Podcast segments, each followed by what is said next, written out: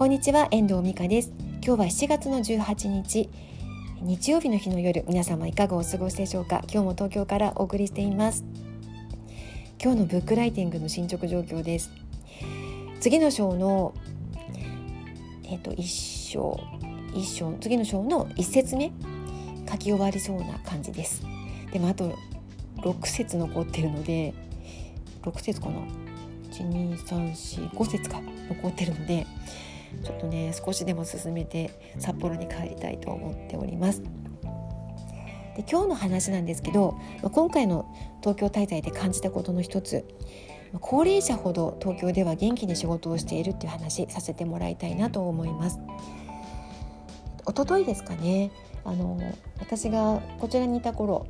近所でお世話になった方が今はま神奈川に引っ越されてるんですけどたまたま近くに来たのでということで立ち寄ってくださったんですね。で久しぶりにお目にかかりましてお話を伺ってみたら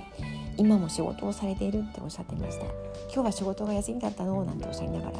すごく生き生きとされてお元気だったんですね。で母と同じ世代なので間もなく80歳になるなる年だと思うんですけれども。で他にもねあのご近所には母と同じ年齢の方がいらっしゃるんです前もお話ししましたけどあの鮭の美味しい釜を出している、えっと、スナックのママも多分80歳超えてると思うんですね。であとはもう本当にご近所にいらっしゃる皆さんもあの私が子どもの頃から知っている方々なんですけどね「元気?」って言って昨日もスイカを持ってきてくれたんですけどあのその方も、ね、介介護の仕事されてましたねですごく皆さん生き生きとされていてお元気なんですよ。東京ってやっぱりあの暮らし多分働かないと食べていけなかったり働かないと暮らしていけないという事情があるとは思うんですが高齢者が働く需要があるんですよ。なのであのすごいなっていうかお元気だなって思うんですね。でまあ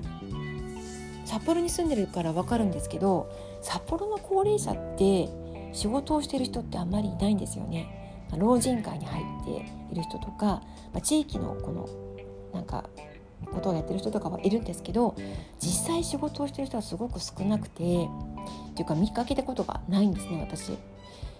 みんななんか自宅にいる感じなんですよそう思うとねで東京だから高齢者がこう働ける環境もあるしあの郊外から都心に戻ってくる理由も分かるような気がするんですよね。札幌の人たちって大体あのその高高年齢化するとあの仕事はしてなくて、まあ、自営業の方は別ですけどと大体畑仕事をされていて、まあ、自給自足の生活それでも生き生きとされてますけど、まあ、そういうあのどこかにお勤めをしてとかお店お店に勤めたりとかってことはあんまりないんですよね。なんか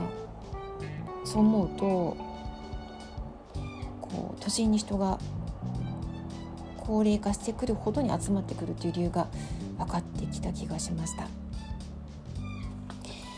うん。ちょうど今勉強している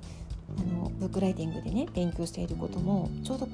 ちょうど住宅資金の話なんですよ。一生涯かかる住宅資金の話ということで勉強してるんですけどその郊外から人が都心に回帰してくるっていうこの